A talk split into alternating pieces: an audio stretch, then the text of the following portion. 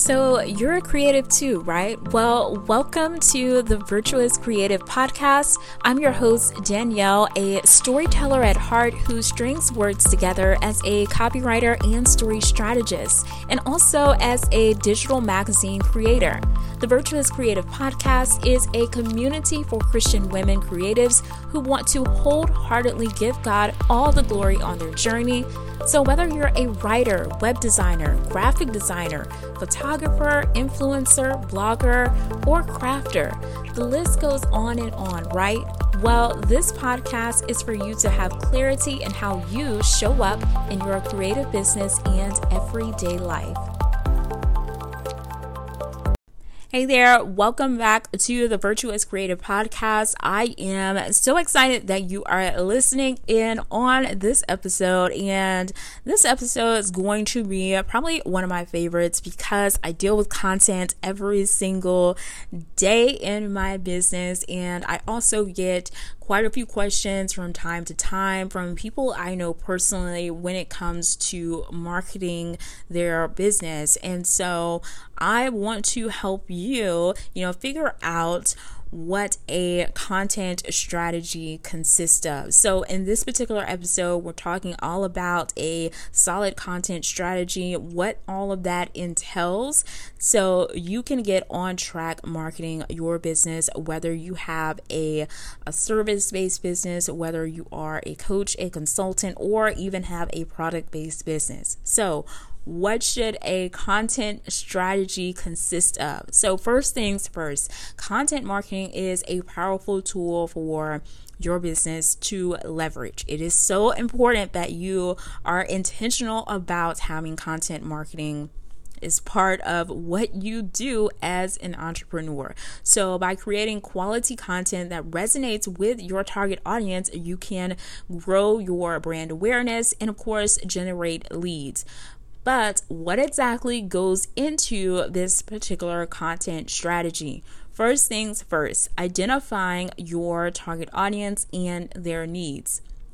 So, once you've defined your audience and outlined, uh, you know, what they need, then you need to document this. You need to make sure that it is in a a certain place that you can always reference. And if you have a team, they need to be able to reference it too. But how do you get there? How do you find out what your actual target audience needs?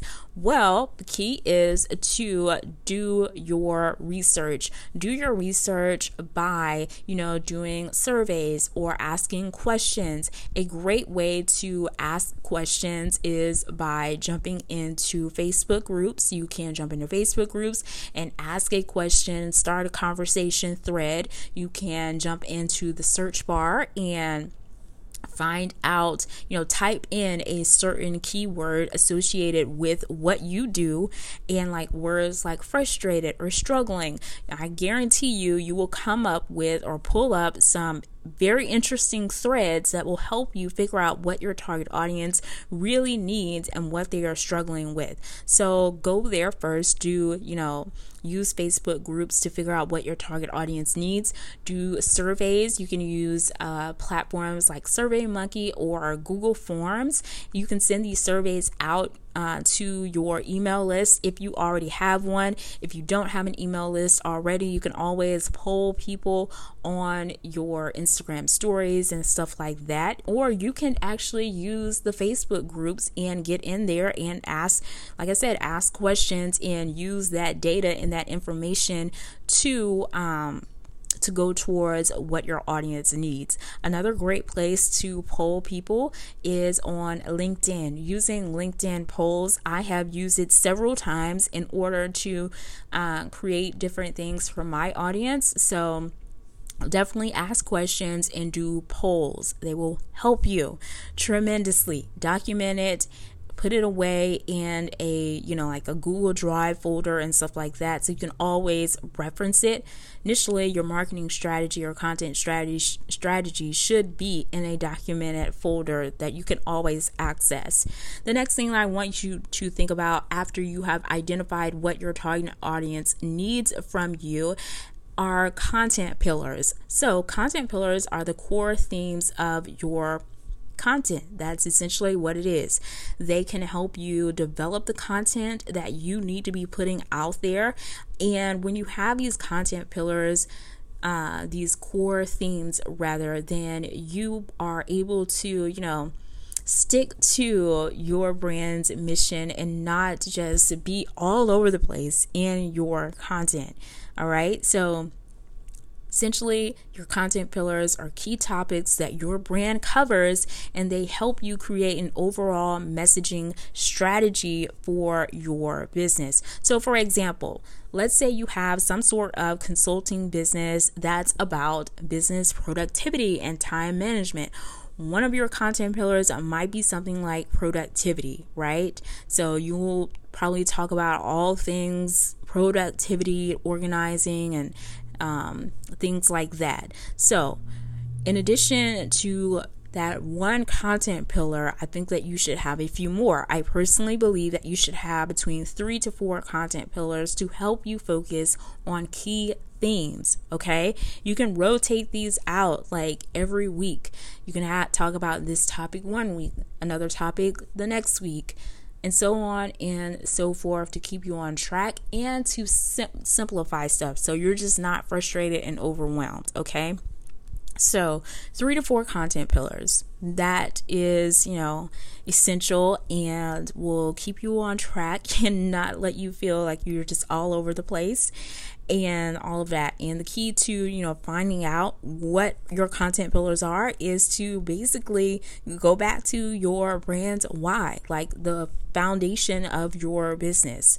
Okay. What topics directly relate back to your company and what you do or sell?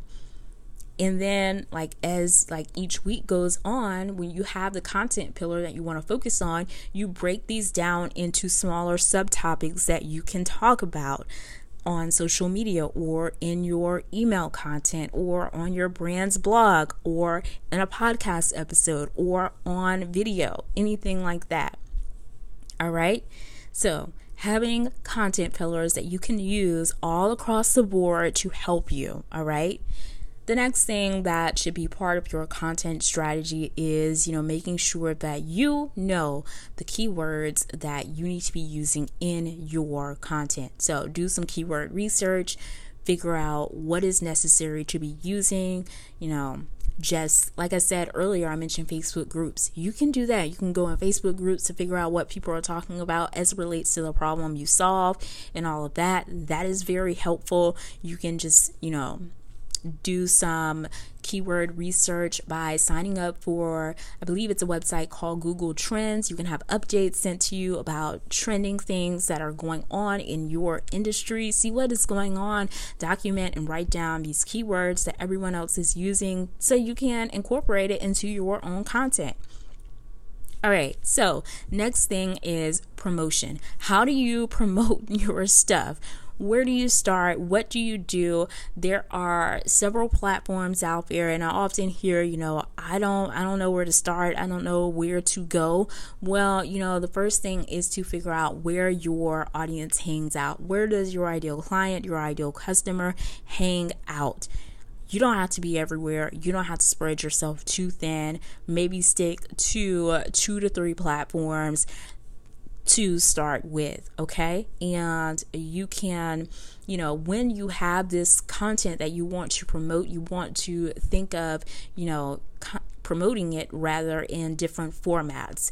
You know, you can use video, you can use static post on Instagram, you can use carousel post on Instagram, you can um, have LinkedIn and create a longer form post on LinkedIn.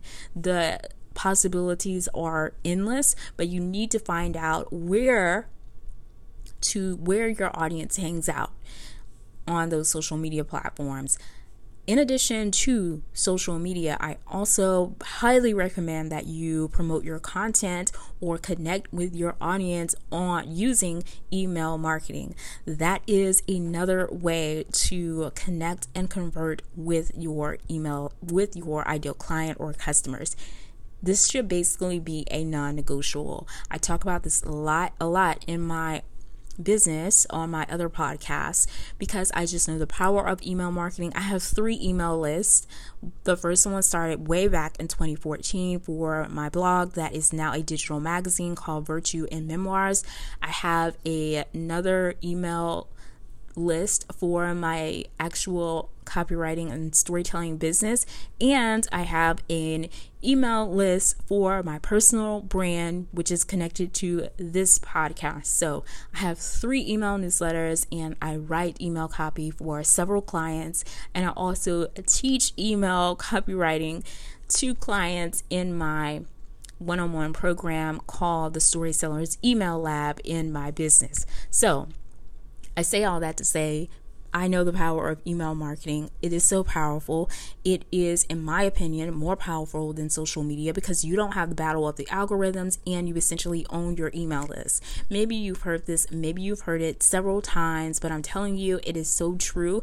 And if when people sign up for your email list it's telling you that they want more content from you. They're excited to you know hear or read from you a bit more beyond social media. So highly recommend that you build up an email list for your business. Don't wait until everything's perfect or that you have a certain amount of uh, social media subscribers or followers or what have you. No, you need to start building it now and just keep going. I plan to do um, a few more episodes about email marketing in particular on this podcast to give you more insight. But I want to start here with an overall content strategy because your overall content strategy should not only just include social media. It should include whatever else that you do in terms of marketing. So, social media, email marketing, let's say you have a podcast or you have a YouTube channel or you have a blog. All these different types of mediums should be included in your content strategy. So, now that you know where to promote your content, you know, you know what your audience needs from you because you have surveyed them. You know the types of content pillars, like 3 to 4 different types of topics that you need to focus on every week that you can break down into subtopics. It's time for you to make sure or make note of that it's important to measure the results, okay? So, when it comes to social media, I highly recommend that you, you know, have your um, content scheduled in a scheduling tool so you can all so you can have your analytics documented and all of that, and also it makes it smoother, makes just the process smoother.